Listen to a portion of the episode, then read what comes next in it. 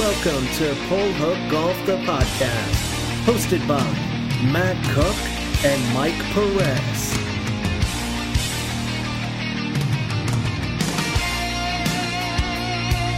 Welcome back, everybody, to the Pull Hook Golf podcast.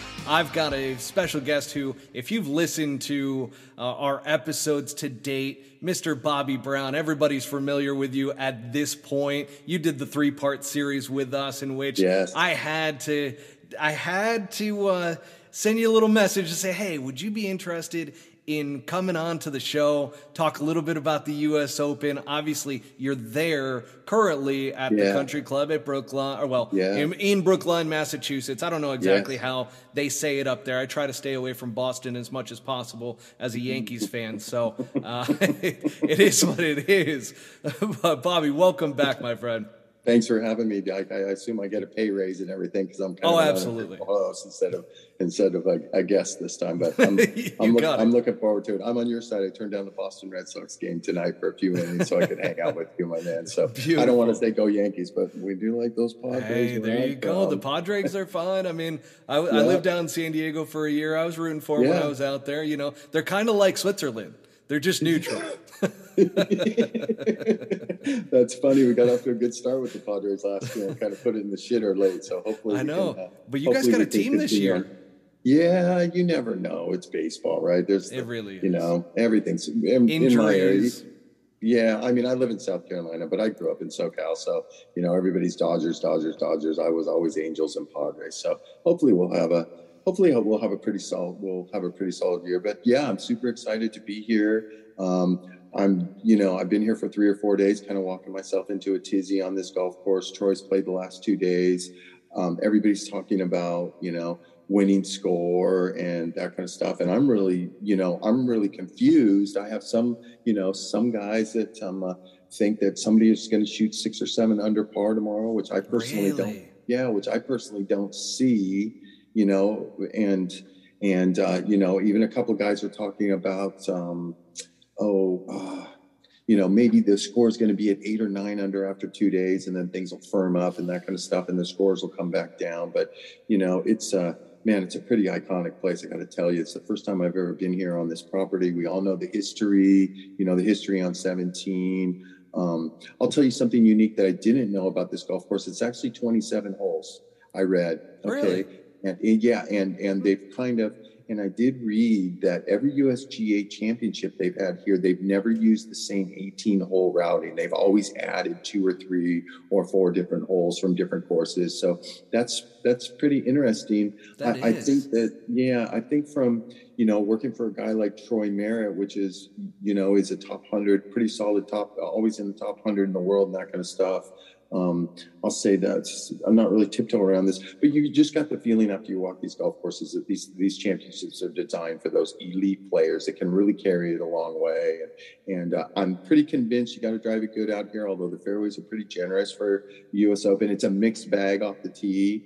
Honestly, um, I can see some big numbers out there, but I see the big numbers coming from well, usually big numbers from U.S. Opens come from guys that get out of position and try and hit hero shots, you know, and they somehow in the whole pressure thing, you kind of think you can pull a shot off, and it just gets back to the old saying that bogeys never kill you this week. You know, you make three or four bogeys a day. It's it's certainly not the end of the world. It's the doubles and the triples and the others that could really steamroll you. But I can see some guys, some of these elite bombers, maybe you know, going after a few because, like I said, it's a mixed bag of holes. There's some short holes that some of these guys are probably going to crack at and stuff like that. And and uh, those holes, those shorter holes, are are definitely a little bit claustrophobic, you know. And there's there's a lot of big, huge fescue out here. The greens are severely tilted from from back to front. So, you know, there's limited pin positions. We'll probably see a lot of pins on top of each other a couple days and that kind of stuff. And um, fortunately, we go off at 7.07 tomorrow morning. And uh, Bright and early.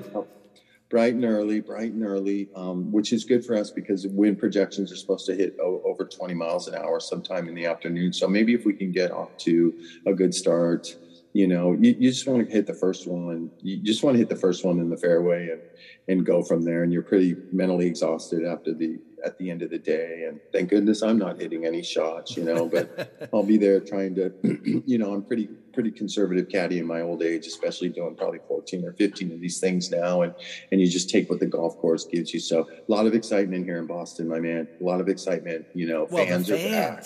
I mean, oh, they're oh, like New York fans, right? I, I, you know, I, they're passionate. I talk yeah, about are. the fact that being a Yankees fan, right, that I don't like Boston and so forth, but I can appreciate Boston. Like those fans yeah. are yeah. just like New Yorkers, where they give all of their passion behind the sport and everything. And I mean, sure. even uh, just seeing like in the practice rounds already, like they're already rowdy.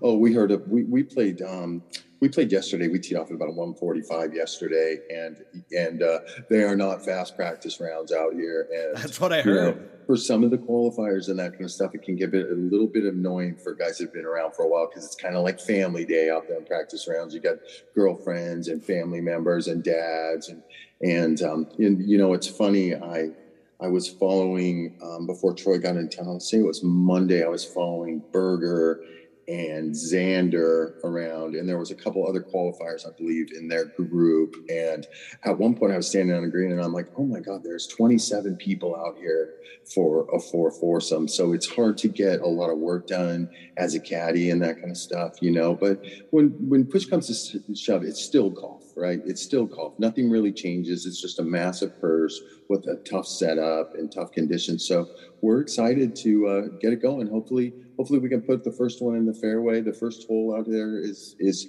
499. It's a big dog leg right to left. It's probably the most simple driving hole, picking out a target and that kind of stuff, you know. So hopefully we can get the bus rolling. I will tell you, there's I've never been to a golf course like this where there's so many blind approach shots. If you get stuck on I one side of the fairway, actually from Brooks, there's got to be a, there's yeah. got to be a half a do- there's got to be a half a dozen of them out here, you know, where if you you hit a drive that's pretty much right center or just a fraction left center. And I guess I'm probably emphasizing more number three than anywhere else. The three is is like that where you can hit it right center or a little bit left center, and you're you, and you're blocked by these mounds. You can kind of make a little hike up the hill and get your get your bearings where you want to hit it and that kind of stuff. But really, for my for for my team, we're just thinking about you know he's not a super bomber or anything like that. He just kind of he just kind of plods along and and you know, doesn't really make any bad decisions, honestly. And you really, it's, you're hitting it in the middle of the green here because they can't really put any, tuck any pins in too many corners and that kind of stuff. So, so getting pretty I'm excited, excited for man. the week. Yeah. I mean, yeah. it's going to be interesting. Now, why is it that some of the, some of your fellow counties are talking about the fact that they're thinking eight, nine under, some early rounds getting in at those low numbers?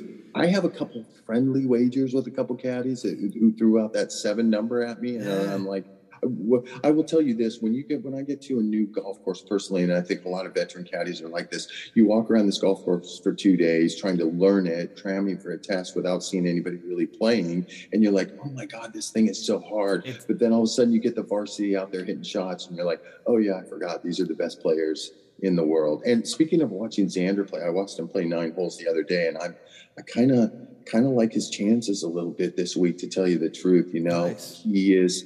You know, he's a shot maker. He shapes, he curves it in, little, little like Tiger. He, he, puts the proper trajectory and the, the proper curve on it and that kind of stuff. And he's got, you know, he's had a caddy that he played Austin, that he played college golf with, who, who, um, man, this guy's a good caddy, right? He's super prepared. He's super confident, almost like he's over cocky. He's got a little chip on his shoulder, but he knows his stuff and he knows his man. And Xander, and I'm really impressed with this caddy, Austin. And I don't say that a lot about caddies because we're just kind of secondary and that kind of stuff, sure. you know. But but I look for them. Uh, I look for them to have a, a, a pretty solid week, to tell you the truth, a really solid week. And obviously, your elite players like like Jon Rahm and, and JT's obviously playing great and that kind of stuff. I think this week in this tournament, you always get a kind of a sneaker up there, you know, for two or two or three days. I wish I, I, it'd be nice if it was Troy to tell you the truth, but I don't get too far ahead of myself, like I said. So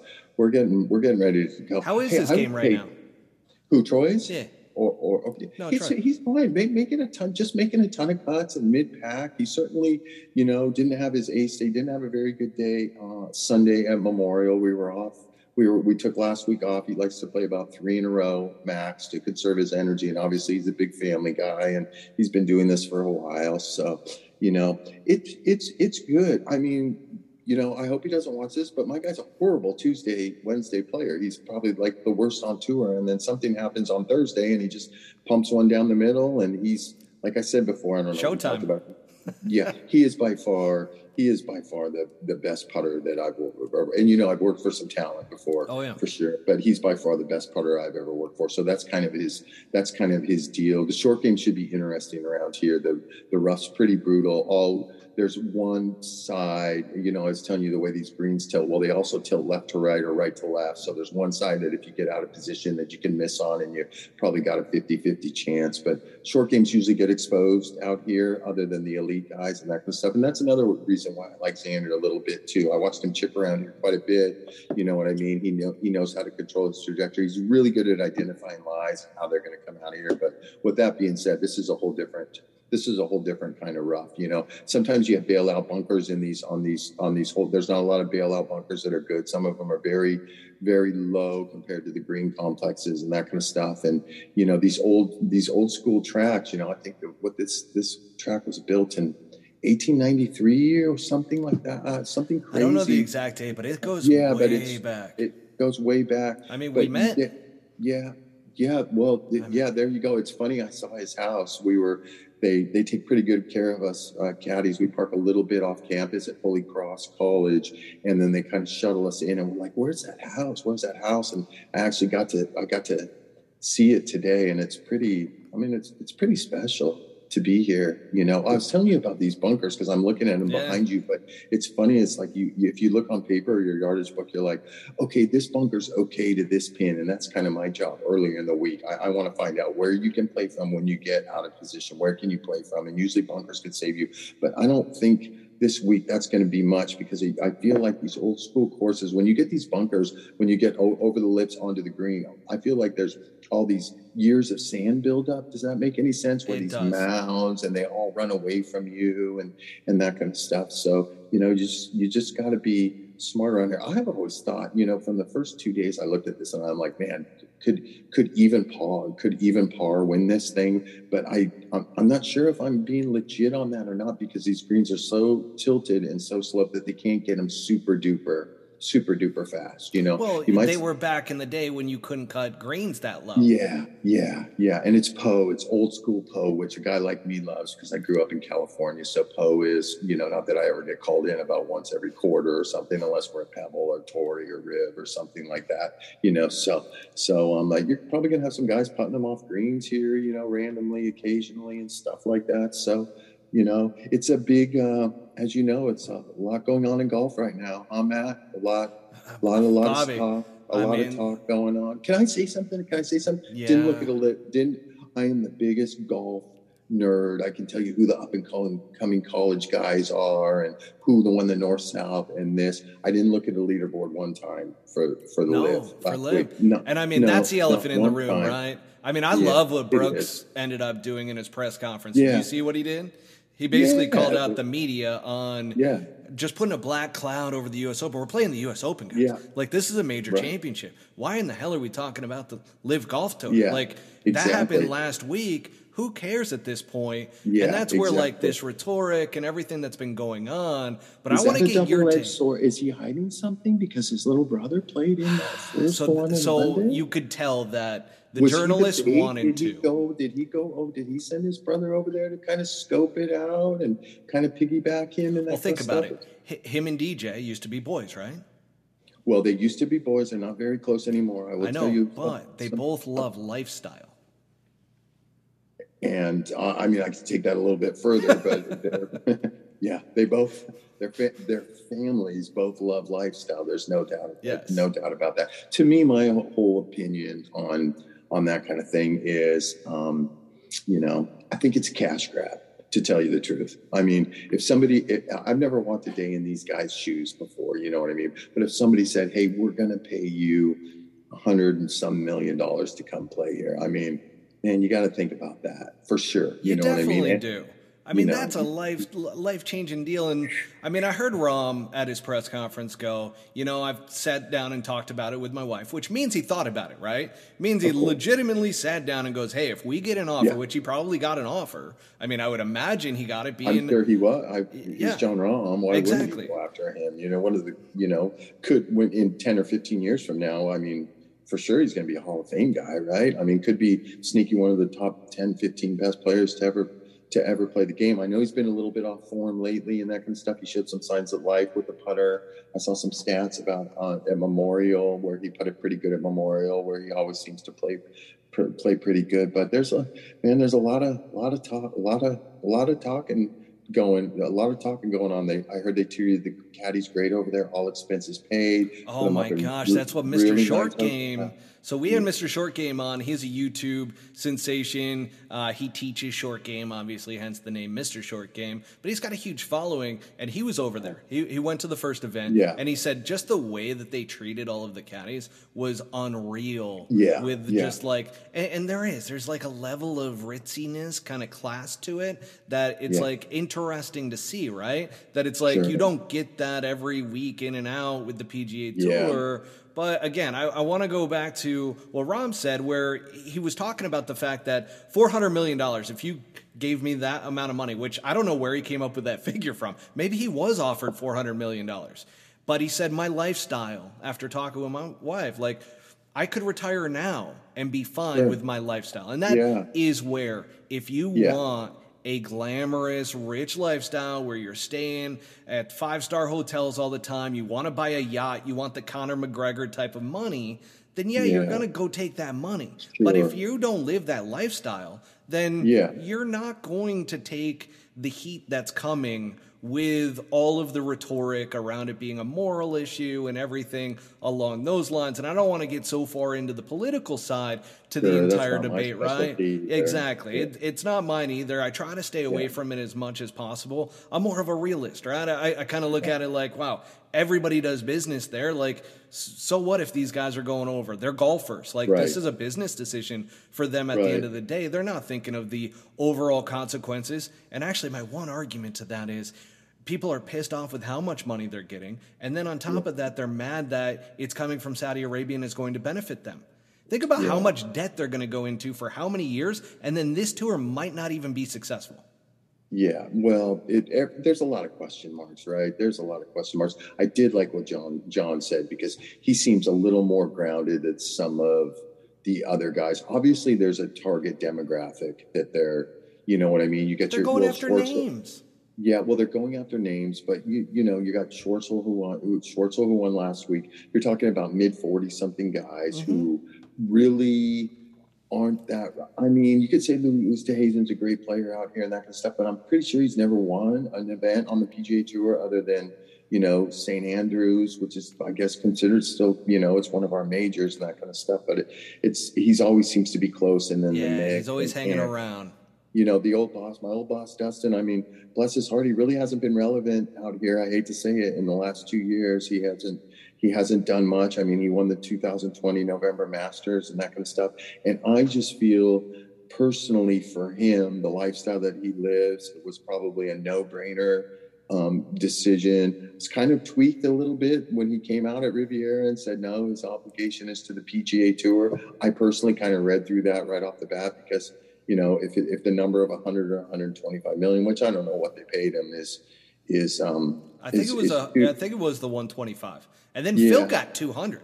Yeah, I mean, come on. I mean, geez, Louise, that's just that's some kind of money. But my point is, it's not. It's it's, right. it's Dustin Johnson. So my theory on him is, yes, he hasn't been relevant for two years, but you're talking about a guy that's one of the greatest players of all time, who was a dominant number one player for a long time.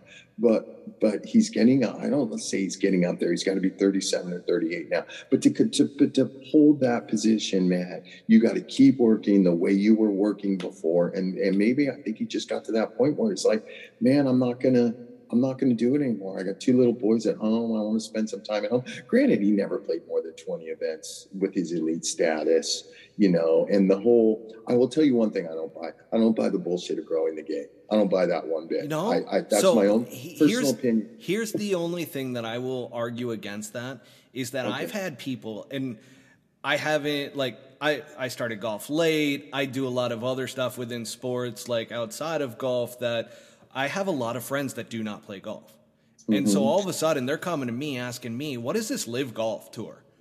And I'm like, wow, where do you want to begin with it? They're like, well, I just keep hearing it on the news, blah, blah, blah. And then I, I've had a bunch of buddies actually tune in to that, broad, and they're like, dude, this is like a sport. Like, this is like a real sport. And I, I, of course, the, the golf side to me is like, ooh, that, that is a, like that hurts a little bit, but Yeah. knowing that they're not golfers, they don't go out and play golf, but they're like, oh, there's a draft to it, there's teams, it's fast moving, like we're always getting some type of action, I and heard it there was wasn't. no people. I was heard, heard there was nobody in the stands like the first day there. You know I- what I mean? When they I watched first it the first day. I can't say that I remember Yeah. like going, oh, there's nobody in there, but also at the Yeah. same time, I, I don't recall like there being huge crowds.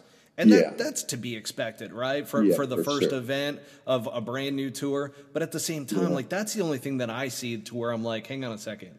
If we keep going down this path, because I've, I've said it from the beginning that I really feel like Jay made the wrong decision when it came to actually acknowledging this tour and Yeah. acknowledging that they were a threat and then battling against them and drawing the line in the sand because all that did is build up all this press and media to where now everybody, even non golfers, know what this golf tour is. They have Yeah. literally done the marketing for them. And Fair then enough. on top of that, you have a brand new league that just could have never risen this Right. fast and furious.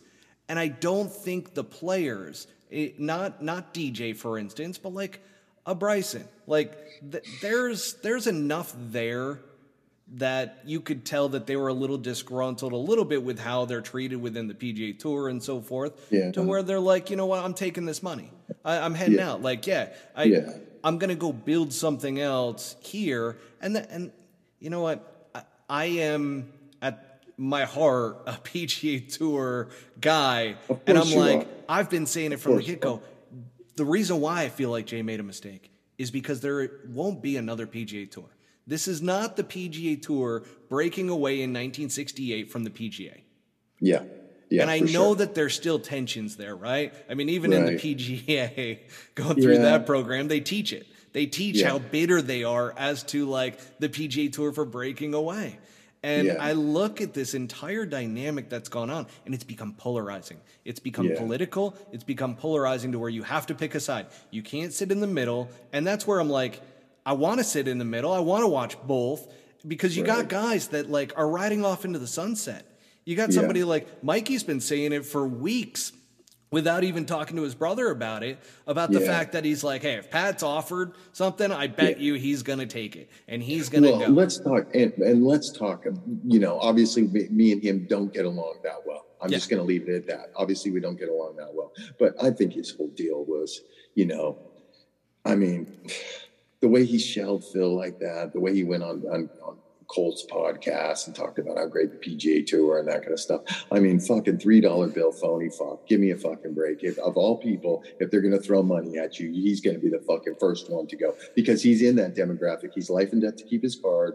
The last two years, the Champions Tour is not right around the corner for him. Um, he lives a, you know, it's a lifestyle. yeah. Well, man, You he lives. Uh, I mean, honestly, I'll just call it spade the way that I say it. I mean, he tries to live a lifestyle of Dustin Johnson money, and he's nowhere. near And he's really, and he's really nowhere. He's really nowhere near that. I mean, he's had a fabulous career. He's kept his card for twenty some years and that kind of stuff. But, but like I said, he was under heavy stress to keep his card last year, so it was probably, it was probably an easy. You know, he likes to spend money. His family likes to spend money. It's probably an easy. It, it probably, you know, it's probably a no brainer for him. You know, to Well, go. not only that, but when he went on subpar and said the things he did, yeah, that was out of spite for Phil. You know what I mean? It's like, yeah, that obviously there's a personal deal Yeah. between those two, right? That's that that's why that that is, and that's his. You know, every, he made that he- very obvious. well. He uh, very obvious, and he and he, he he can do that. You know what I mean? That's his. That's kind of his. That's kind of his deal. And I mean, he was the bad boy of the. PGA Tour for the longest time. Yeah, he was. You know, and he kind of ran with it. Yeah, he kind of you know, you almost got the sense that he was going to be a, a, really good PGA Tour player, but he was never going to be the, that level that he he wanted to be. So there's other ways to be relevant or important, if I'm saying that the right way, and, yeah. you know, and that kind of stuff. So you know, all, all the power to him. He can go over there and he's going to get his cash, and he's going to be playing. You know, he's going to be playing for a lot of cash, and you're only playing against 40 guys, and he's still a good enough player if he gets it going and that kind of stuff. That he, he, he might have something to say about one or two of those tournaments to be honest with you. You know that's you know there's i think he'll win over out, there. Well out here mm, i'll bet you a dollar he doesn't but um, but that's just that, that's just me. Um, but over you know over here with all this influx and this coming of this young talent coming up and and that kind of stuff, man. When you're in a 144 man field over here, there there's really 139 guys that can win at any time. You know the talent the talent pool is is is very deep and it's probably 10% you know there's probably a handful of guys you know but who knows who knows who's going next? It's funny i saw one of your posts and that kind of stuff. I thought you said you're like hey you know room around the campfire is there's another 10 There's or 12 another 12 guys, and we're well, starting to hear that out there I'm, this week. I know. What's I'm, your info? What do you got, I, I'm actually, I'm actually hearing that it's going to be 16 out of the top 50. I don't believe 16. I no, don't believe no, 16. No chance. No chance. Plus, how are Maybe you going? Six. How are you going to do it though? Like they already have their team set up. Like, and, yeah. this is one of the yeah. interesting things about this entire dynamic. Like, I don't know, like they might have jumped the gun on this whole draft and having teams thing because, like, how are you all of a sudden going to start bringing in all of these other guys. Well, and I get that, that it's logistics. What does that do? So I he played over he played over there last week. He's been injured for two years. It's a kid that won the USAM, Andy Ogletree, yes. yep. who played at Georgia Tech. I played for him. We, we, were at Sony this year. We were I was over there already. Troy was going to come play. He got COVID. His wife got COVID. The whole family did. And Ogletree Monday qualified. And I cat and his agent called me and I caddied for him over there. And he wasn't healthy. And he played great the first day. Shot four or five under. Didn't have a very good day the second day, missed a cut by shot. But I can tell you for two days, I'm like, this fucking guy. And he finished last, right? And I'm like, this, and I've seen some good young talent over the last 15 years. I think I'm almost an expert on picking off. And I'm like, God, this kid is going to be around a long time, but he's got some back issues so Ogletree, the kid that won nationals um, from Clemson, Turk Pettit was over there. Yep. What does that do to those guys now that there's more players coming in? Do they get bumped out of there I now? don't know. there's no? nothing that has said you know? anything. Did this Turk no. Pettit just burn his, his conditional Korn Ferry Tour status have. over this whole thing? If it's a one and done for, let's say he got 250000 to go play and he made another buck 20 or a buck 50 or whatever Talk they about getting screwed over yeah, yeah, maybe jumping the gun a little bit, or is he gonna is he gonna stay? Are these fields are they gonna get bigger? You know, um, but they're teams and it's a shotgun. Throw some, throw some, names at me. Who oh, did you hear? Gosh. Did you hear? Uh, are you uh, allowed to say what you? I'm not right now, but okay. it, the, the, well, I'm allowed to say either. well, we we released as soon as we heard about Pat. That that was released immediately. Um, sight unseen. So we yeah. released that one immediately. Yeah. Um, a lot of this, uh, like, and that was after that I knew for certain that he signed the contract. So like yeah. that was done. It was in. Like everybody else is kind of lingering. Like they haven't fully signed, but there's a lot of talk that yeah, it's going to happen. I mean, yeah, you, you well, had you had Reed, my look when uh, you were talking about Brooksy uh, I mean, that's just my. I, am pretty. That's just that's just my that's just my theory. another little thing well, too. Same same man. Hey, same management company as Dustin too, mm-hmm. right? Mm-hmm. Hambric Sports. Now, I'm not saying that these agents are going to get the, the full 20 percent of. Oh, they're getting you know, their money. 100, Bobby, 125. I think. Well, I think they stagger it a, a, little bit. You know, let's say if I get, let's say that I. Well, it's multi-year contracts. Yeah, well, let's say I work for you, Matt, and I get you in the French Open, okay, and and I get you a hundred thousand dollars to go play in the French Open. Yes, I'm getting my twenty percent, my twenty grand for my company and that kind of stuff. But I think I'm under the impression, as to talking to some guys, and I don't know this hundred percent for sure, but when you start getting up to that big money, you stagger down. You know, twenty percent, sixteen percent, ten, whatever. It's still a phenomenal amount of money. Yeah. But my point is, it's the same management, it's the same management company, you know, and and it's probably going to be a lot of money. Who knows? He might not go, but just the way his press conference sounded yesterday, I'm like, oh, he's leaving the he, he's aggravated right now. You know, he's he's aggravated. Did I tell you that that um uh, he had Ludacris perform at his wedding? Oh my god! Well, he's got to one up the Johnsons. He's got to one up the Paulina. So that's the beauty that's of this entire thing, right? That's that, the beauty that, of it. That that that that PGA Tour wife in Jupiter. That's a tough. That's a tough racket to get into, my man. They had Kid Rock, and now they got a one up, and honestly, if you if you and I love talking shit like this, but if you covered the paper trail of these guys getting married, you can see that Jenna and Brooks got engaged first, and then all of a sudden a week later, Paulina and Dustin were on yep. after 47 years of being engaged and, and that kind of stuff. So you've got to keep up with the Johnsons and the Koepkas, and and that's a that's a big deal out here with the, with some of the wives. Not all of the wives, especially the old school wives. You know that they're they were more family oriented and that kind of stuff. And it seems like it, it, seems like I'm gonna get in trouble for saying this, but I'm, it seems like when you get to these big time elite players, that all of a sudden um, parenting parenting isn't high on the you know the to do list, so to speak. Everybody's got a nanny and that kind of stuff. So you know, I got all kinds of shit opinions you, on everything. You got to manage your time, right? It'll all be in the book in eight years. But it is here. But you're you're spot on with the fact that it is keeping up with the Joneses because when you live that lifestyle, that yeah. tends to coincide with having a bit of an ego.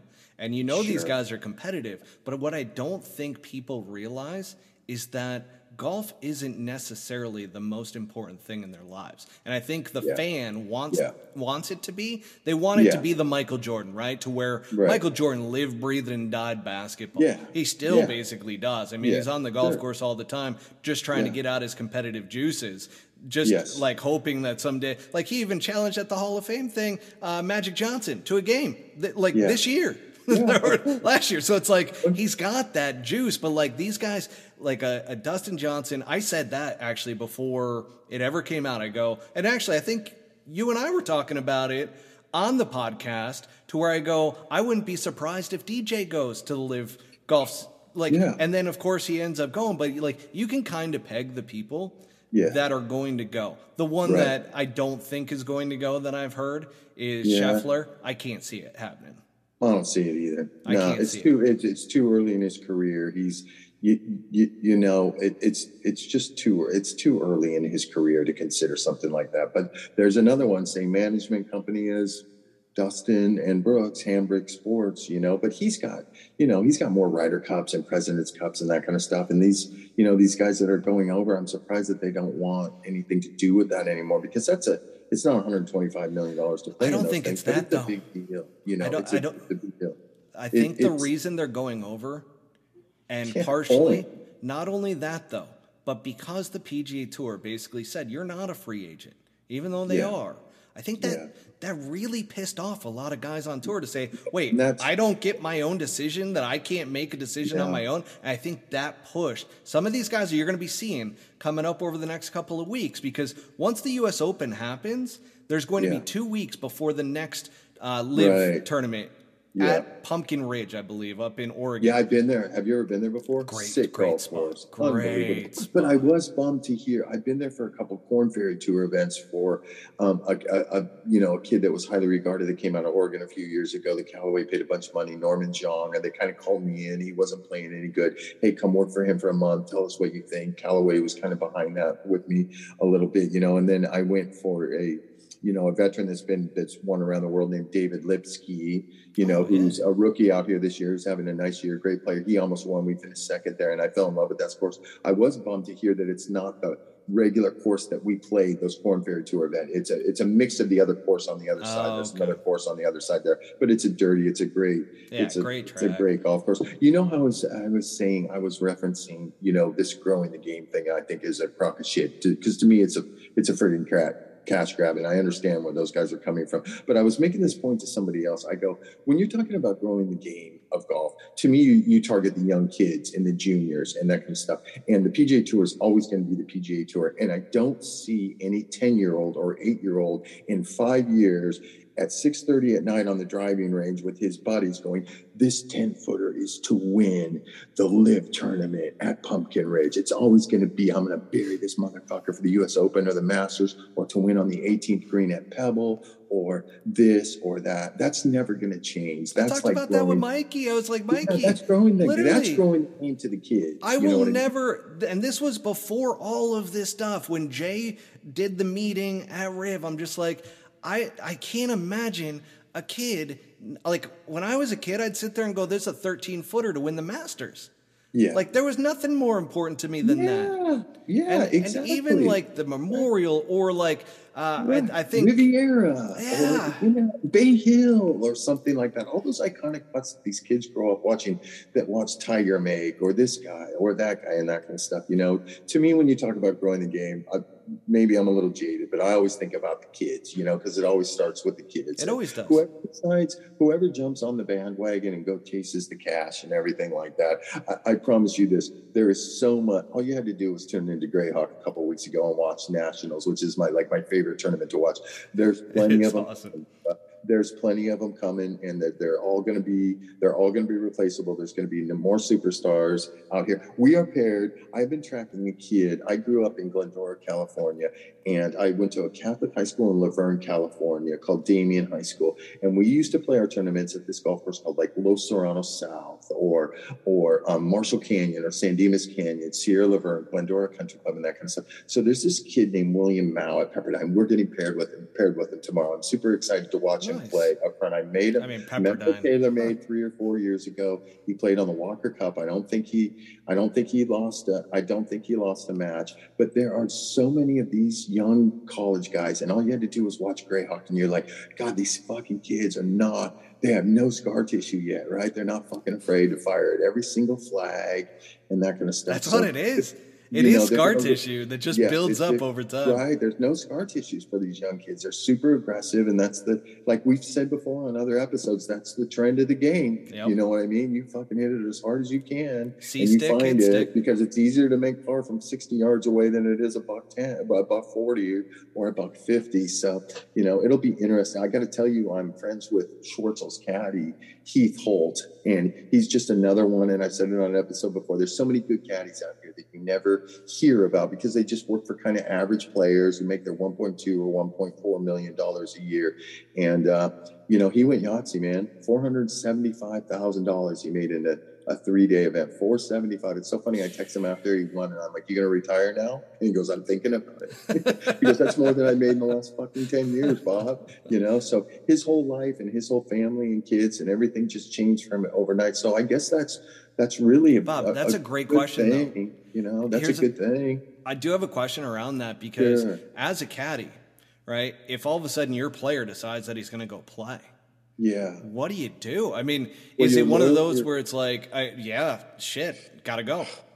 Well, I mean, I have kids at home. I have to be honest with you. I'm not getting any younger and that kind of stuff. It's, it's, it's, it's, I'd be lying if I said it's nothing I didn't, you know, think about if that opportunity arose and that kind of stuff. But one week can change it. It- you know, it's funny. One, with you talk about all the money the players get, where, you know, caddies are pretty well taken care of. I mean, this person, this week's going to be 17.5 million, you know, that's going to be 3.1 to the winner. That caddy's making, you know, 300 grand there, whoever gets it done. So, you know, it can be done on both tours, but, you know, on the smaller scale of things, you know, 300 grand to us guys is like 3 million to those guys. Really, it is, you know, it really is on the, on the scale of things. So I don't, you know, it would be, it would be hard to say no in It that would, kind of I- stuff, you Bob, know? Bob, it would be impossible to say no. Impossible You- to say you- no. You, you can't say no to that, and that's what it, I have a problem with. Kind of the the hypocrisy, right, of the moral stance as to the whole entire thing. It's like this is business.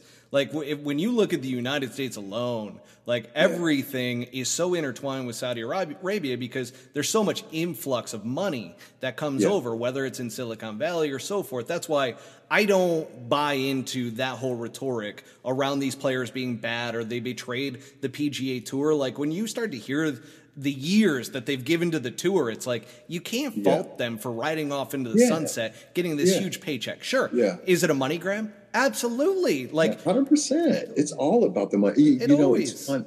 it's funny. I was telling somebody the other day that was I was a neighbor of mine or something was was um, uh, asking about it. He's in he's in a pretty important guy in the military and that kind of stuff. And I was telling him, I go, it's a, he goes, is this the start of the end for the PGA Tour? I'm like, absolutely not. No, no. Well, no. it depends on how they react. No.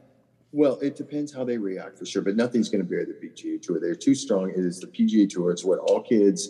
That's what all kids have dreamed about playing and winning majors and that kind of stuff. And it just seems to me that when you, when uh, most of these guys that are going these bigger name goings have gotten to the promised land before, right? They've been number one or whatever. They've had tremendous success, and now it's you know it's now it's like, well, I think I can really use 125 million dollars and you know i don't have to work as hard as i worked before i'm not going to make that money on the pga tour and i've been there before so maybe it's just a new chapter for them yeah. you know maybe it's just maybe it's just i would i don't catch i don't really cast judgment on their decisions I or i don't or either like, like they're I'm dying to know, I'm dying to know who else is going to go. To tell you the truth, because you hear different names every single every single hearing? day out because here. you're hearing the rumors.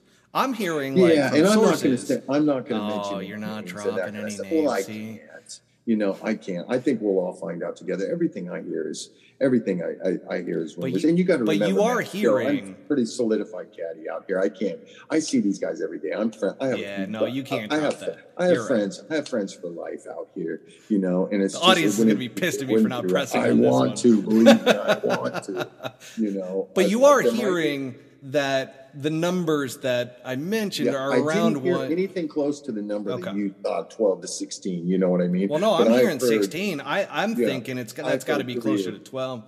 Yeah, no, I've heard like maybe two, maybe maybe you know, if you get into the top fifty in the world, maybe a handful or or something like that. But can I tell you, for a guy like me that works for a guy like Troy Merritt, who's 97, that fluctuates between 90 and 110 in the world constantly and makes his $2 million and has his four chances to win every year, this is actually a win scenario for us, too, because th- these are other elite players that we don't have to fucking play against anymore because we're better than them only four weeks out of the year. And I'm being honest with you. And Troy would tell you the same thing. I'm better than them four, five, or six weeks out of the year out of out of 30 but but once you know when these suspensions went down and there's going to be more that happens and that kind of stuff we didn't play last week we lost three spots on the fedex cup but we're probably going to move up six or seven Yeah. spots when these guys come off the list because they've already removed the guys off the list that um, resigned you know dustin and kevin i want to say taylor gooch is still on the list you know i'm sure they're going to have more guys that are going to be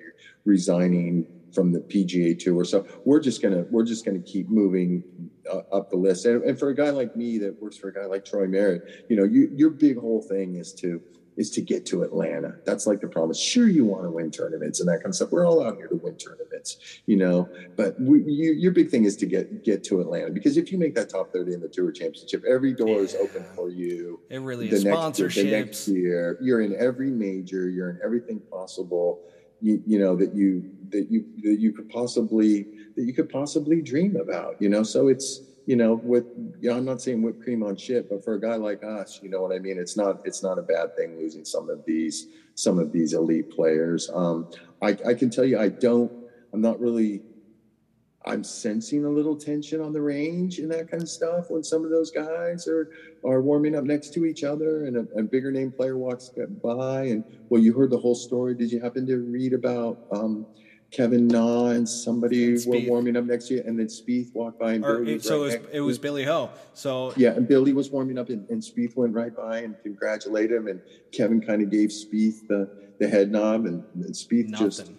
And Spieth just shined him off. But that's Jordan Spieth and that's Justin Thomas. These kids grew up. I'm going to win the fucking Masters. I'm going to win eight Ryder Cup tournaments. It's it's more to them. It's it's more substance to them. You know, to be one of the greatest of all time. That's the way they grew up. And now I'm not saying 10 that's how it should be. Now, but at the same time, and that's why I'm pro PGA, right? That I grew Yeah, up and, and all, the only tournaments I ever wanted to win were PGA Tour events, like Yeah, even like the on the European tours. Yeah, and, and actually, this is where I want to go with it because the entire thing, and this is where I started to be like, wow, this could be great for the game of golf and could really grow golf, was not from the sentiment that LIV golf is going to bring in all these new people. Yeah. Like I was Yeah, actually not- surprised by people reaching out to me that don't play golf that I know don't play golf, and I'm like, oh, hang on a second, you're interested in learning my take on LIV golf when you're not Yeah. even a golfer? Like that to me, like, okay, that's a definite, like, that is growing the game technically. But to me, it comes down to, and I was actually, I was, I was thinking about this today in getting ready for uh, our episode.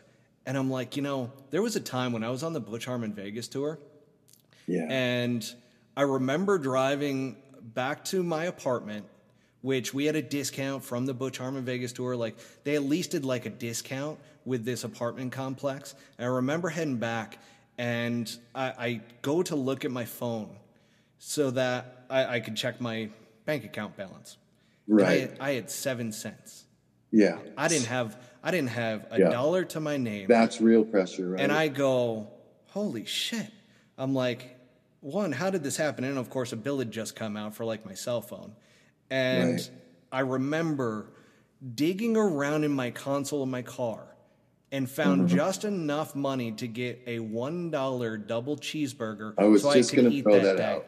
Yeah, yeah. I was just going to throw that out. And that's But the that biggest you- thing with this, though. Yeah, yeah. Because and here's my here's why I'm talking about that is because if it, if this does anything, the guaranteed pay is Mm-hmm. something that is in every major sport. Think about it. Every parallel to Major League Baseball, to the NBA now with the development with the G League, with every major sport in America. Guys Yeah. who are trying to develop are getting paid. They're not it's not a ton of money, but they're getting paid. They're Golf getting is the only one Yeah. to where even on, on the own. mini tours, like it's you're grinding and there's so many stories. I mean, you, you know how many stories there are mini tour guys and there's horror stories.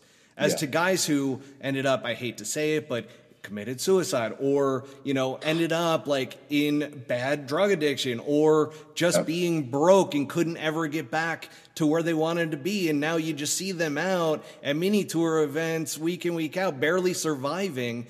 And it's like that to me, because you look at somebody like a Tom Hoge, you look at somebody like a Rich Beem, who they came on later on. And that's when Yeah. they turn it around. If you had a developmental league, and I, I'll talk about the Yankees right now, Nestor Cortes, who happens to be one of the top pitchers in baseball right now and having literally the best season, but he spent eight years in the minors. Now, mm-hmm. he didn't have to worry about money coming in. And my other point to this is that minorities are restricted from playing the game of golf because if you're a minority that doesn't have a wealthy family behind you, Oh, there's no chance for you to even try unless you just get an immediate pass to the PGA Tour because you were so good in college, like a Tiger Woods, for instance. Mm-hmm. Like, there's no way you're going to be able to sustain on the mini tours because, as everybody who has played on the mini tours knows, making a cut does not mean you're financially stable. You have to win No. Multiple weeks in Yeah. order to sustain. And these guys are going out shooting 61s because they're Oh, yeah. going after everything. And Oh, it doesn't matter. Like they know, like life Yeah. is on the line here. And that's where I feel as though with LIV, if it does anything, this guaranteed pay for showing up, I don't like it not having a cut. I think there's got to be a cut. But I think Yeah. everybody that gets cut gets a small paycheck. Like, Right. e- and that is my biggest thing with this entire thing is if there was a developmental league for the PGA Tour to where mm-hmm. guys got a small salary, and then if you play well, you get mm-hmm. bonuses and you mm-hmm. get this additional pay, and it allows you to grow into Yeah. your golf game because golf we know is not something that everybody picks up at the age Right. from 18 to 21 and matures. Some guys Yeah. mature at 35. Right. Yeah, I agree. I, want agree. your take You on there's that a- though. Well, I mean, I mean, you know, the whole mini tour thing. I mean, I've caddied in mini tour events for a guy, and I, I didn't. I numerous guys, and you never did it for the money as a caddy. You did it to go help friends or to scout future talent. Was a big thing for me too to see what's out there because, you know, these, you know, we, we played with a we, played with a guy who's an alternate out here who went to Boise State where where Troy played and he is notorious for shooting 59 60 or 61 now he's not going to get in the field. I'm not going to mention his name or anything like that. This guy's probably not cracking 85 out here tomorrow. You know what I mean? So that yep. just goes to show you how the how those mini tours are. These guys can go shoot 60 61 make their 12 or 1800 bucks and that kind of stuff and then they get out here and they get their head stomped in and you know and now all of a sudden they're you know selling insurance or you know, taking a nice six figure job, making a hundred grand a year and supporting their family and that, and that kind of stuff. But, you know, it, it's a tough go, but I, I will tell you, it's funny that you're talking about that because there's a hand, this is one of the weeks where, you know, the public probably doesn't know this, but if you qualify, if you're professional and you qualify, I, I'm sure it doesn't happen to the amateurs, but anybody in this field where they miss a cut is getting 10 grand, right? The USGA does that for everybody. I believe I believe Augusta does the same thing too. You just taught me something. I never knew that. Yeah. So everybody here gets ten grand. I believe. I believe. Uh, I believe Augusta. If you make Augusta, well, granted, it's you know 90 some guys or whatever and they're all world class players for the for the most part they i believe they get 10 grand i believe the british open pays you 10 grand i believe the scottish open is paying guys that go um, possibly 7500 or something like that but that's those big boy tournaments yeah. where the talent pool is just so deep and that kind of stuff but you know i could see something like that happening you know in the future just enough just enough yeah. money so that you yeah. can live. I, have had so I had a, a, buddy in college who went out and played. He ended up going to Q school and made it to the final stage and ended up getting onto Korn Ferry. Well, yeah. nationwide at the time, and it sounds very resemblant to Mikey Perez as well because Mikey's right. told me the same thing that there was a year to where he was greatly in debt, but this kid ended up being a I, I forget the exact number. It was either fifty grand or one hundred fifty grand mm.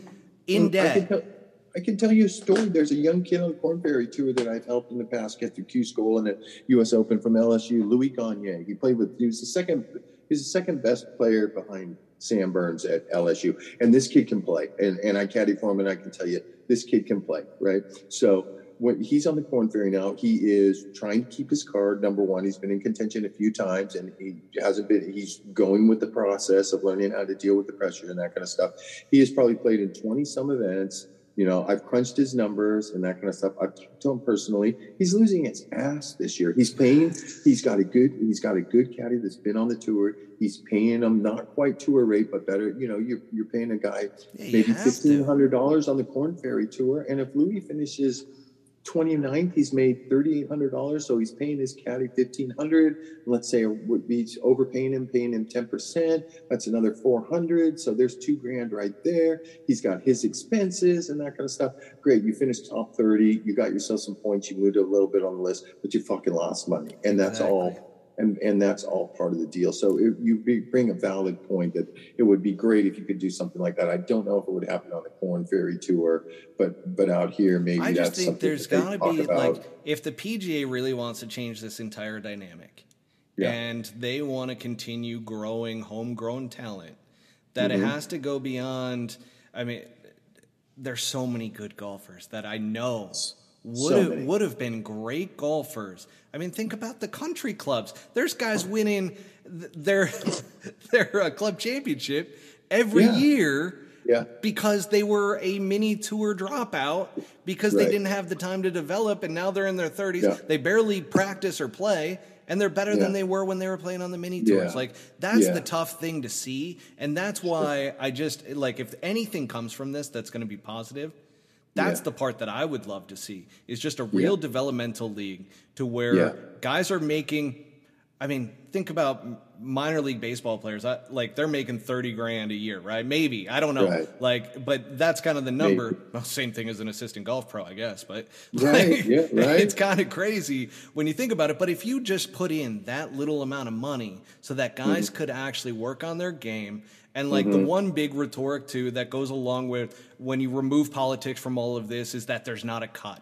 Uh, with mm-hmm. LIV, and that's a big argument against it. That there's no real competition. You're just going yeah. out playing golf like it's an entertainment thing. But I have been saying that it's it's an entertainment thing from the get go, which is why once again the PGA Tour should not be worried about it. I, I, I, hear you. You know, I'm not going to put an opinion on the PGA Tour, but it does seem like it's an entertainment, like it's a made for TV exhibition entertainment. You get you know a handful of big names, obviously, and that kind of stuff. But I related I it to the XFL. Yeah, there the you NFL. go. That's a pretty that's a pretty good parallel right there. Honestly, that's legit. Right? I mean, that's legit. And you saw how can, long the XFL lasted without the NFL even talking about him. Yeah, exactly. Yeah, exactly. Well, uh, and I'll tell you, I did. Yeah, I did catch. Obviously, I've caught some of those press conferences from London with Poulter and Westwood, and fucking Poulter's never been shy about talking and that kind of stuff. But it just seems that those guys are on their fucking heels when there's they're getting there's nothing you can say. So like yeah, even even yeah. what I'm saying and so forth, it almost like seems scripted. It almost seems scripted to me. You know, well, their, P- their PR yeah. teams absolutely 100 percent because there's no way they can win. I actually felt like Phil coming into the U.S. Open this week and doing his press conference early and saying what he said. And you and I know about Phil off like the yeah. real Phil off the course and outside sure. of the cameras and everything yeah. that people yeah. love to like now all of a sudden come out of the woodworks about. But he's still a legend in the game. And he had no winning scenario there. He had to answer it the way that he did. He had to deflect some of it. He had to turn it into one question per, per journalist. And it's like, yeah, he, he actually won in that moment because he didn't really say anything where he got trapped. And that's what yeah. they're looking for. They're trying to trap yeah. these guys three to four questions well, later.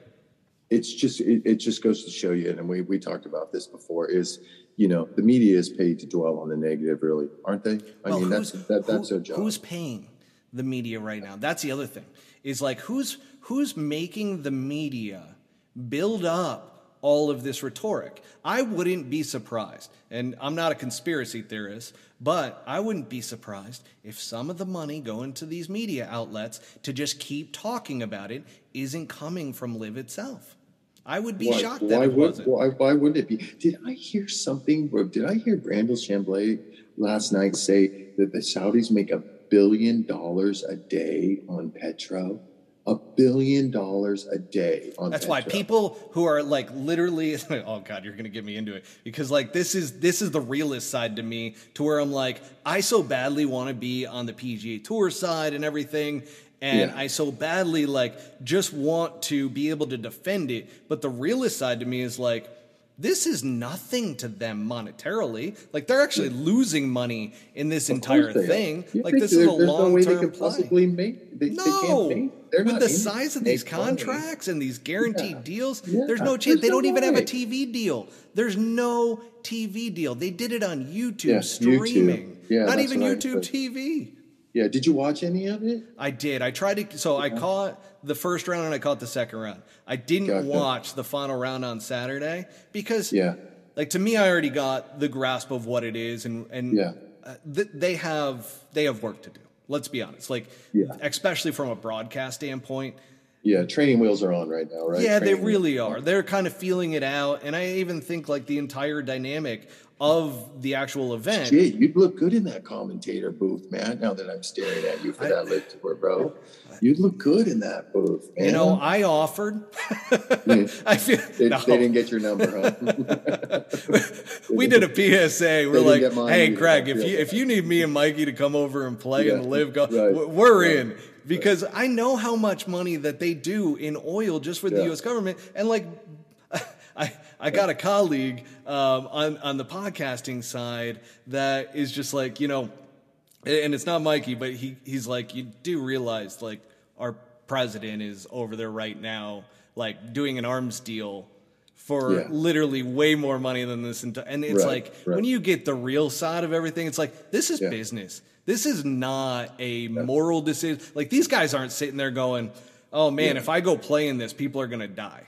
That's not yeah. that's not what's yeah. going to happen. Yeah, like it's exactly. going to happen whether or not they do it and support this or not raise your not to change the subject raise your hand if you miss mikey perez a little bit i miss oh, mikey oh, yeah. tonight now i'm getting a lot of words tonight because mikey's not here but mikey i love you we didn't have to put him in a timeout yeah i guess he's grind, he's grinding getting ready for some tournaments and stuff he is. like he's going to be yeah. back next in next week's show yeah. so i'm excited to have him back you know me and him get that banter going back and forth and sure that's time. what friends do man I know. that's what friends slash brothers I've do missed him, you know man. what i mean yeah, yeah, yeah, yeah. I miss Mikey. So, Mikey, we love you. We miss you. I'm not taking your limelight out here or anything like that, though. I'm just kind of giving a little insight on the on the U.S. Open and rekindling my flame with Matt and that kind of stuff. Because it's a crazy world in golf. It's a crazy world in golf. It's right nuts now. We'll right see. now. It, it Yeah, really we'll see is what happens nuts. here in the next.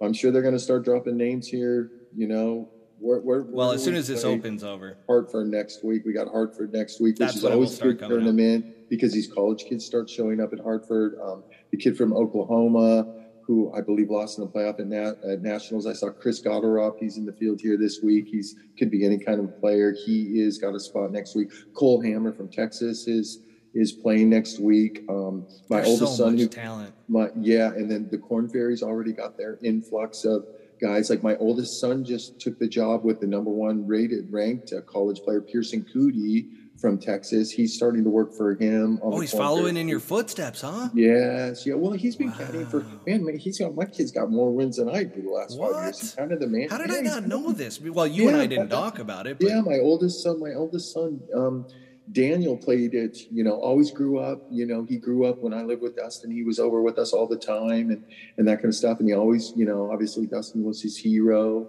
And, uh, you know, he played golf with Dustin probably two or 300 times. And he told me, he's like, Dad, I just want to be a caddy. School's not for me. He, he, he was a number five qualifying guy at Charleston Southern and that kind of stuff, which, which, you know, it's it's funny. I, I tell college parents and that kind of stuff, and I tell people out here, I'm like, it's so funny. I've been doing this for so long now that you can call me in on a pot Sunday for a million, 1.2 million dollars with 10,000 people around, and it doesn't phase me. But as soon as you put me out on a golf course and I'm watching my son play a college tournament, I'm a fucking wreck. I am a nervous wreck. You want to run out there and hug him and tell him, don't fucking hit three wood down there for the love of God. Just chip a six iron and fucking wedge it in the middle. Nothing bad can happen. So he's been doing well for. He's he had a couple wins with Davis Riley, who's who's might be Oh, my no kidding. Yeah, he did on the Korn Ferry Tour, and then they kind of split after uh, after a couple years. But he might be a little long shot pick for me this Yeah, week. Davis is Riley. playing He's got some. I believe he's got some experience here, maybe in the U.S. A couple U.S. juniors. He got beat by Scotty Scheffler and his best friend Will Zalatoris. He's been playing fabulous golf lately. He, you got to what if you get a chance in the next couple of days, Google this Davis Riley and watch this action. It might be the prettiest move that I've oh, ever seen. Oh no. I know Davis. Riley. I, Oh, I've been oh. watching him lately because He he kind of came onto the scene and, and kind of out of nowhere. Yeah. Now he's been around, went obviously. out of nowhere but- to, nor- to to regular people out of nowhere, but we everybody out here knows. You know, you you runner up in the U.S. Junior and you play Yeah, at Bama. you- you win know who he Bama. You're you're highly you're highly regarded. He is. Um, you know, my best friend is caddy. My best friend, who I'm staying with this week, Lance Bennett, is his caddy, and he is still Davis is still battling the whole temper issues on the golf course when things don't get good and that's all really age isn't it? Putting yourself in a position knowing how to react when things aren't going good because it's a corny saying but golf is not a game of perfect but at a young age you want everything to be to be perfect and it just unfortunately is never going to happen this game. You're never going to hit a have 18 perfect holes. You might have 9 or 10 or 12 or 15 or something like that you know but he's a little sleeper long shot pick of, of mine. Yeah, he's he got the game. He's a ball striker. I believe obviously in a US Open you got to drive it good, but these are pretty generous fairways, like I was saying. But it's a it seems to me it's a second shot golf course as far as placement goes on the greens and stuff like and stuff like that. So should be pretty exciting. So What's like the key to Xander and I like- success this week? Do you think? um, um, not making any big numbers, I, I, I think is the key to success, and it really comes down to putting, doesn't it? In most of these, It does. In most of these I things, mean, you know, with- patience and putting, patience and putting. You know, I, I, I'm I'm not going to be, you know, I'm not going to be surprised. I'm not going to be. I'll be surprised if a mid-level mid-level player out what I would consider a mid-level player out here wins it. You know what I mean? Like I said, I I got that philosophy that these championships are designed for the elite players that can really that can really move it can really move it off the tee for sure. So you know, patience and putting is a big thing, and and you know, you, you got to be firing on all cylinders this week, Matt. Right? You got to be firing on all fucking cylinders. you do, and you got to get some bounces. yeah, and you got to get some bounces, and a lot of luck goes into winning any golf tournament any week. A lot of luck. Things when things are going good, you know, everything seems to fall on a perfect number, a perfect club. It's pretty easy there, there for a while, you know. But then all of a sudden Sunday rolls around with about an hour and a half or two hours to go, and the, the cream usually seems to rise to the top in these in these big time these big time tournaments for sure. But it would be, I think we'll see a playoff. That's my my one prediction. I think we're going to see a playoff. I What's the think winning score? Stacking. Um, uh, to me, I've been thinking about this for three days, right? I, I, walked it the first day and the two days, and I'm like, oh my god, this is the hardest golf course I've ever seen in my life. I, am the same genius that said that about about Southern Hills before Troy got there. I got there for two days, and I'm like, oh my god, I hope we make this fucking cut. You know, I mean, this golf course is so hard. But then you get out there and you watch the best players in the world play, and you're like, oh shit, I forgot these are the best players in the world. But um, for the first two days, I thought it was going to probably be around even par, and now I'm going to say it's going to be five or six is what I'm going to say. I think it's going to be five or six under. Yeah, I think five or six under might get it. Then I could be way off. You know, it could be. I don't. I don't see. I think we're going to be surprised this week. Fifteen. You know, I, I, was talking to my friend. Um, uh, you know, I worked for Siwoo for two years. The real character, the real Korean character, and I was talking oh, to, I remember, as you know, yeah, yeah. Ooh.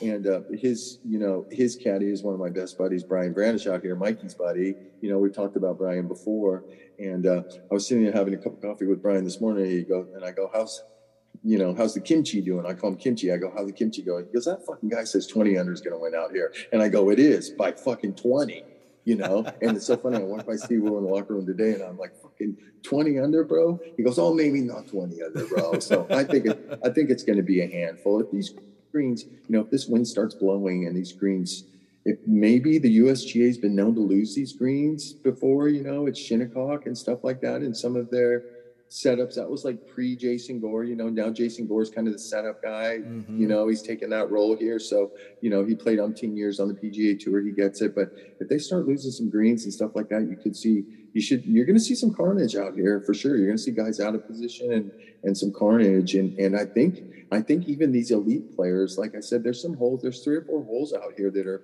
350 to 375 where these guys you know, and those holes are, are, are, much tighter than the 499, 510 holes or 520 holes. And, you know, these guys are going to start rifling driver out there and that kind of stuff. And you could, you could see some big numbers by the varsity, you know, for sure. So I'm going to say, I'm thinking.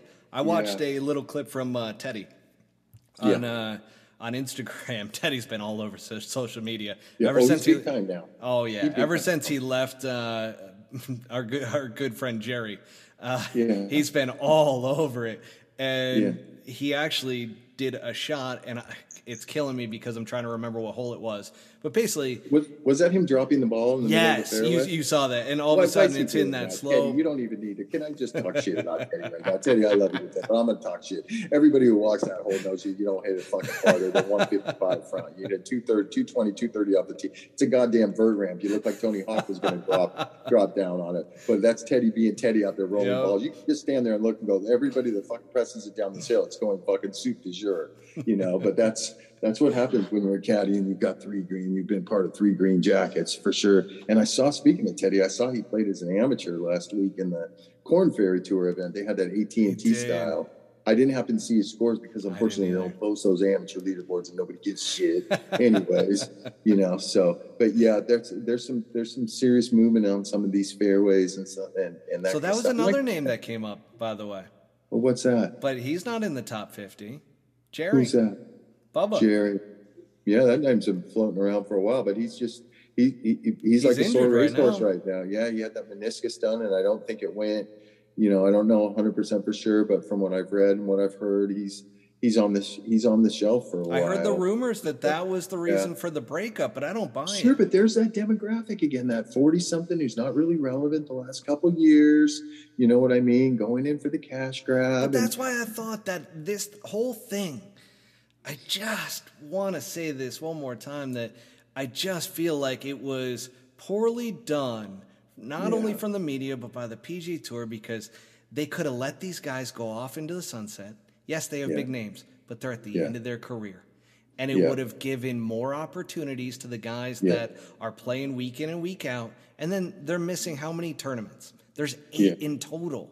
Well, I think the big thing with J2 was, well, you're not going to be able to go over there and take a spot and then think that you can come back here and cherry pick when we have all these this young talent coming up because everybody's fucking replaceable out here at some point in their career, really, aren't they? So, and I'm not intelligent or educated enough to know the ins and outs of the business of the PGA Tour, but I, I can say one thing about Jay Monahan. I mean, we dealt with you know, he was probably a good businessman, but we dealt with Tim Tim Finchem forever out here. And this fucking guy would walk by caddy and you'd say hi to him and he would fucking look the other way. This Jay Monahan will come, you know, he's so personal. He looks you in the eye, he asks you how your week's going. Is there anything to improve? You know, and that's funneling downhill with all the rest of the brass. Andy Levinson, Andy Pazder, um, you know, and all the other brass and the reps that are out here with the PGA Tour. They're just more personable to, to caddies and it's a it's more of a family atmosphere. I mean we're taken care of as caddies we're taken care of so well now is it's absolutely ridiculous. It's funny i was telling the caddy i'm like man i want to say i did my first us open in 2005 at pinehurst where you got a fucking sandwich and the water cooler was empty in the caddy thing and now we got spreads du jour everywhere. So you know and i and i appreciate Jay Monahan for that stuff because he's finally he's finally the one guy that knew breath of fresh air that's like, hey, these caddies work their asses off.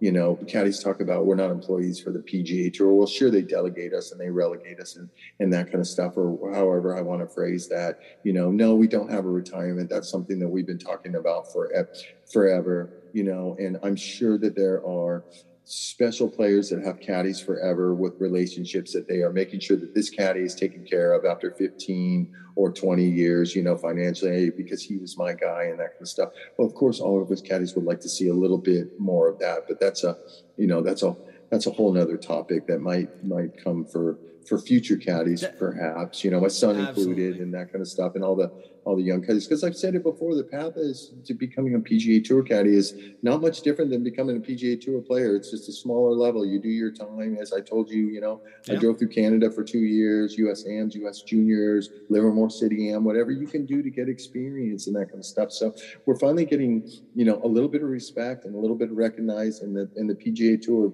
brass has gone out of their way to make us feel like family. And for that, I'm appreciative. And I know all most of my colleagues are very appreciative of that too. So, you know, and amen to, to them on that. Like and I, said, I do want to piggyback do, on that yeah. because I, while I've given Jay a very hard time about the decision being made as to how to handle this, yeah. As a CEO of a company, you realize that when everybody says this is how we're doing it, you yeah. have to be the messenger of that.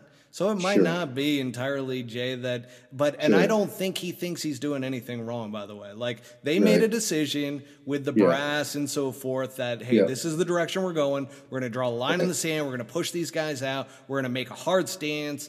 And while that's been done, I wouldn't say that he hasn't done a bad job of being that messenger. I'm yeah. just the, the, way, the approach, and so forth, and just from a PR perspective, I think that that yeah. went wrong. So I just want to clarify that. I have nothing against yeah. Jay Monahan as a person. he don't. seems like a great guy. and don't. and when you look at guys like Jordan Spieth, Justin Thomas, a Rory McIlroy, who's Rory's a little bit older right at this point, but at the same time, it's like you see these guys following his lead. Yeah, yeah, and for sure, absolutely. Rory he, has kind of become Rory's the spokesperson that role yeah. and embraced, and yeah, and he's great, and he's embraced that role, and he's a he's a he's a great he's just a great guy. You know what I mean? He's another one that's no, he never got this right. He never got that. You know, I'm afraid to say it, but I've worked for you know a couple guys before. When they get there, they get like this, and their shit doesn't stink, and they're better than everybody else, and that goes with being a great player, I guess, and an ego and whatever that you know what, whatever that all entails I'll, I'll never know but you know i think rory's done a great job of speaking his mind and his loyalties and and stuff like that so man Jordan, we'll see. but jordan jordan Spieth. Yeah. i mean yeah. he hasn't really spoken out at all. Well now he's, he's got a great he's got yeah, a great pr pro, team and everything. Yeah he's well he's very pro pga tour too you know i know? he, but there hasn't been a headline at all. it's all been jt and rory. Yeah yeah, and J- I think JT, you know, and I think JT's saying all the right things too. And he's he's like, hey, some of these guys are my friends and that kind of stuff. And and JT gets it. He's like, hey, they're human beings. They can make their own decision and that kind of stuff. And he, and he respects that for him. Is he bummed about it? You know, you know, I'm sure. He, oh, you know, JT just looks depressed up there. Yeah, he looks like man. You know, I, I I like DJ. like he, yeah, he's just I like, gosh, why did he have to go and do this? Yeah. Like you can tell that yeah. he's just hurt. Like and and Rory, I mean, thank God this actually happened because I feel like it lit a freaking firework under his ass. you know and it's and it's funny like i said the only thing that bends me the only thing that bends me about this is these guys like dustin and, and perez and you know these guys who swore their oath to the pga tour and you're just like hey man why, why don't you just fucking come out and say it if they give me enough money i'm fucking going you know i've been working my Bobby, we see it all the time though you see it with like Yeah. college football coaches Yeah. to where like one Yeah. week they're saying I, I They're I'm winning a bowl staying here I'm right here this is the place that I'm going to be for the foreseeable Yeah. future blah blah blah and then Yeah. literally the bowl game's over the next week they're like and oh gosh I, the, the Notre. Dame coach the Notre Dame coach who went down to LSU chip kelly Yeah, no, no, no, no. Um, oh gosh, I can't think of his gosh darn name. Um, uh, oh, this is gonna kill me. No, it's Chip uh, Kelly. Brian It's Kelly. Chip- Brian. oh Kelly. brian kelly excuse Yeah, me yeah, yeah. sorry. So yeah, sorry Brian. he's like, I'm all Notre Dame. Yeah. Literally the next week, Yeah. right down to LSU. crazy crazy is what else nuts, is on your mind what else No, what else I you mean- want to no Listen, you got Anything an early dude? tea time tomorrow. I you've been gracious with your time. Uh, I Sure. like. I mean, we basically hit the nail on the head when it came to LIV. We we had. Our talking points that we wanted to discuss Yeah. when it came to that. We didn't talk about it too much off air. Um, Can I get, where- can I can I do a little dish hit and run before, Oh, you before sure? we You, bail? Bobby, you know what know. about Perez? What about? Are you, are, I I don't know if you're going to edit this or not. What about Perez's wife's rant on Instagram? Did you happen to see Wow. that? That was interesting. So she commented on our post announcing it on Instagram Yeah. And was really Right. nice. Like, and, and we were like, hey, gr- like, we're Yeah. so happy for you guys. Like, this is a great Right. opportunity for you. Like, obviously, there's a lot of money involved. Like, this is going to solidify you guys moving forward, and that's awesome.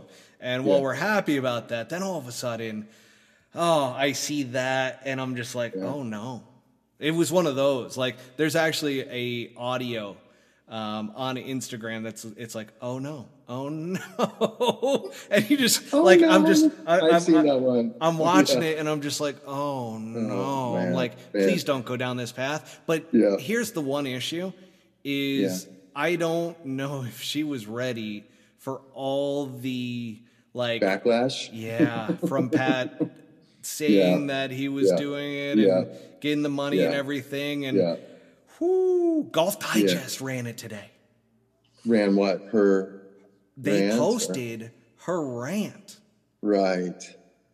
Yeah. and I'm just sitting there very going, good. oh boy. Yeah, Like that yes. that's not a good PR move. But listen, Yeah. I mean, as Mikey's sister in law, um, Yeah. I, I just want like Mm-hmm. I, I'll, I, I've said enough on it, but like, Yeah. man, that that's Yeah. a that's a tough. Uh, that's a what that tough gets back to what I look. tell you. But I'm telling you about some of these, you know, God, I'm, I'm not going to go there, but I'm winding down on my career out here, so I'm going to go there. But the, these some of these wives, man, they're it's it's it's just unbelievable where you fucking just get the vibe that it's all about them and it's a big purse contact. I, we see them, we make fun of them all the time out here. They're all wearing fucking Lululemon black stretch pants. I don't know how any other normal woman can buy any because I think they buy them all up. they all look like they're broke out of the same mold. Um, have you noticed the trend on the Korn Ferry tour lately that these some of these guys that have won the last two or three weeks, the wife can't fuck the last putt's not even fucking in the hole, and they're on the green, and now they got their dogs with them. Have you seen this? They got No. their dogs with them the last two or three weeks. Yeah, the fucking puppy dogs out there. You know, hey, I love dogs. I love my Charles at home. I uh, go to Wheaten Terrier. Oh, but, uh, I got a you golden know, doodle named Happy after Happy Gilmore, but I'm not bringing Yeah, him out to the golf course. it's but and it's funny you don't see you know you don't see you don't see jordan's wife out there wanting you know some of them just want to be seen and that kind of stuff you know and be relevant and be important and i just opened up a can of worms with that but, But did fucking you- somebody had to say it Did you see? Well, of course you saw, but back in the day when they did the Tour Wives edition in like Sports Illustrated, and they took Oh. like a shot of the golfer husband with the wife, and then they did the the wife in the bikini, and they Um, went I- through like all the tour wives and did like this little series. I think it was Sports Okay. Illustrated. I I'm not Okay. hundred percent sure, but like Duffner's Okay. wife at the time was in there. You Yeah. had Phil with Amy was in there. You Yeah. had I mean there Yeah. was there was Yeah. plenty. Webb's in, I think Webb was in there. I, I'm not yeah 100%. Dowd, maybe maybe Dowd. she's gorgeous by the way she is probably the you know there's it, it's so funny you see some of these wives out out here you know and you can see well, you know, we've already mentioned some names and that kind of stuff, but the fucking Botox and this and that, as their success goes on, they just like transform the where I'm like, was is this a dude I'm looking at, or is this, this the same guy's wife that I saw fucking three years ago? But the all natural ones, like, cut this, but like Dowd Simpson is absolutely mm. stunning, gorgeous. You know, doesn't have to wear any makeup or anything like that. Which unfortunately, this day and age, that's a whole other topic, not about golf, but that's the way that that women are going these days, right? You, well, when we were talking age, about lifestyle early they can't on. Age grace, can anybody age gracefully anymore? There's nothing more attractive than a, a middle-aged woman who who walks around with a little bit of style, a little bit of pizzazz, and no plastic lips or or this injected or that injected. But I think that comes down to just sign of the times these Bobby, days. We live in the social young. media world. Man, I see 10 and 11 year my my my my middle son just turned it was birthday week at my it was birthday week um at my I lost you for a second. I'm back. Sorry about right, that. You're back. It was it was birthday week last week at my house. My nine year old and I'm watching ten and eleven year old girls walk down the street, and I'm like, is, is she wearing makeup? You know, is her are her buns hanging out right now? And she's ten or eleven, and I'm like, oh my poor son. Yeah. Oh my god. Yeah. Oh God, but that's a, it, that's it, a that's a whole nother topic. It's a weird world we're living in when yeah. it comes to social media and just like body image and like how yeah. women think they need to look at this point. But you're spot on with the tour wives. It's yeah. definitely not like, all of it. I'm not not all of them. No, no, no, no, no, no. There's a I'm select group, and I know and I know the group that you're talking about. But yes. it goes back to the lifestyle conversation to where it's like, hey, if you're a player on the PGA Tour and your woman wants a great lifestyle, like yeah yeah, it's, it's a tough deal. Get, yeah, yeah. Well, they're celebrities. They become celebrities, right? So when in Rome, you gotta, you know, when in Rome. That's all I'm going to say. Okay, I got to. And, and some and some think that they're celebrities. and that's where we'll end it. And that's where we'll end it. Thanks, well, Bobby, thanks hey, man, me, buddy. Thank you so much for time. coming on. Okay. Uh, thank you. I mean, you gave some great insights. I mean, we're looking at five, six hundred tomorrow. Yes yeah, let's what, what, let's. I want you to go tonight and go. Okay, there's two things I, I really need Troy Merritt to make this cut in advance to the weekend, and and uh, oh, I'm throwing some money on him. Yeah, no jinxie cat. All right, my man. Thanks for all right, Bobby. Cheers, that. buddy. Take care, buddy. Cheers. Bye. Thank you for tuning in to Pull Hook Golf the podcast. Make sure to hit subscribe and go to www.pullhookgolf.com for more information.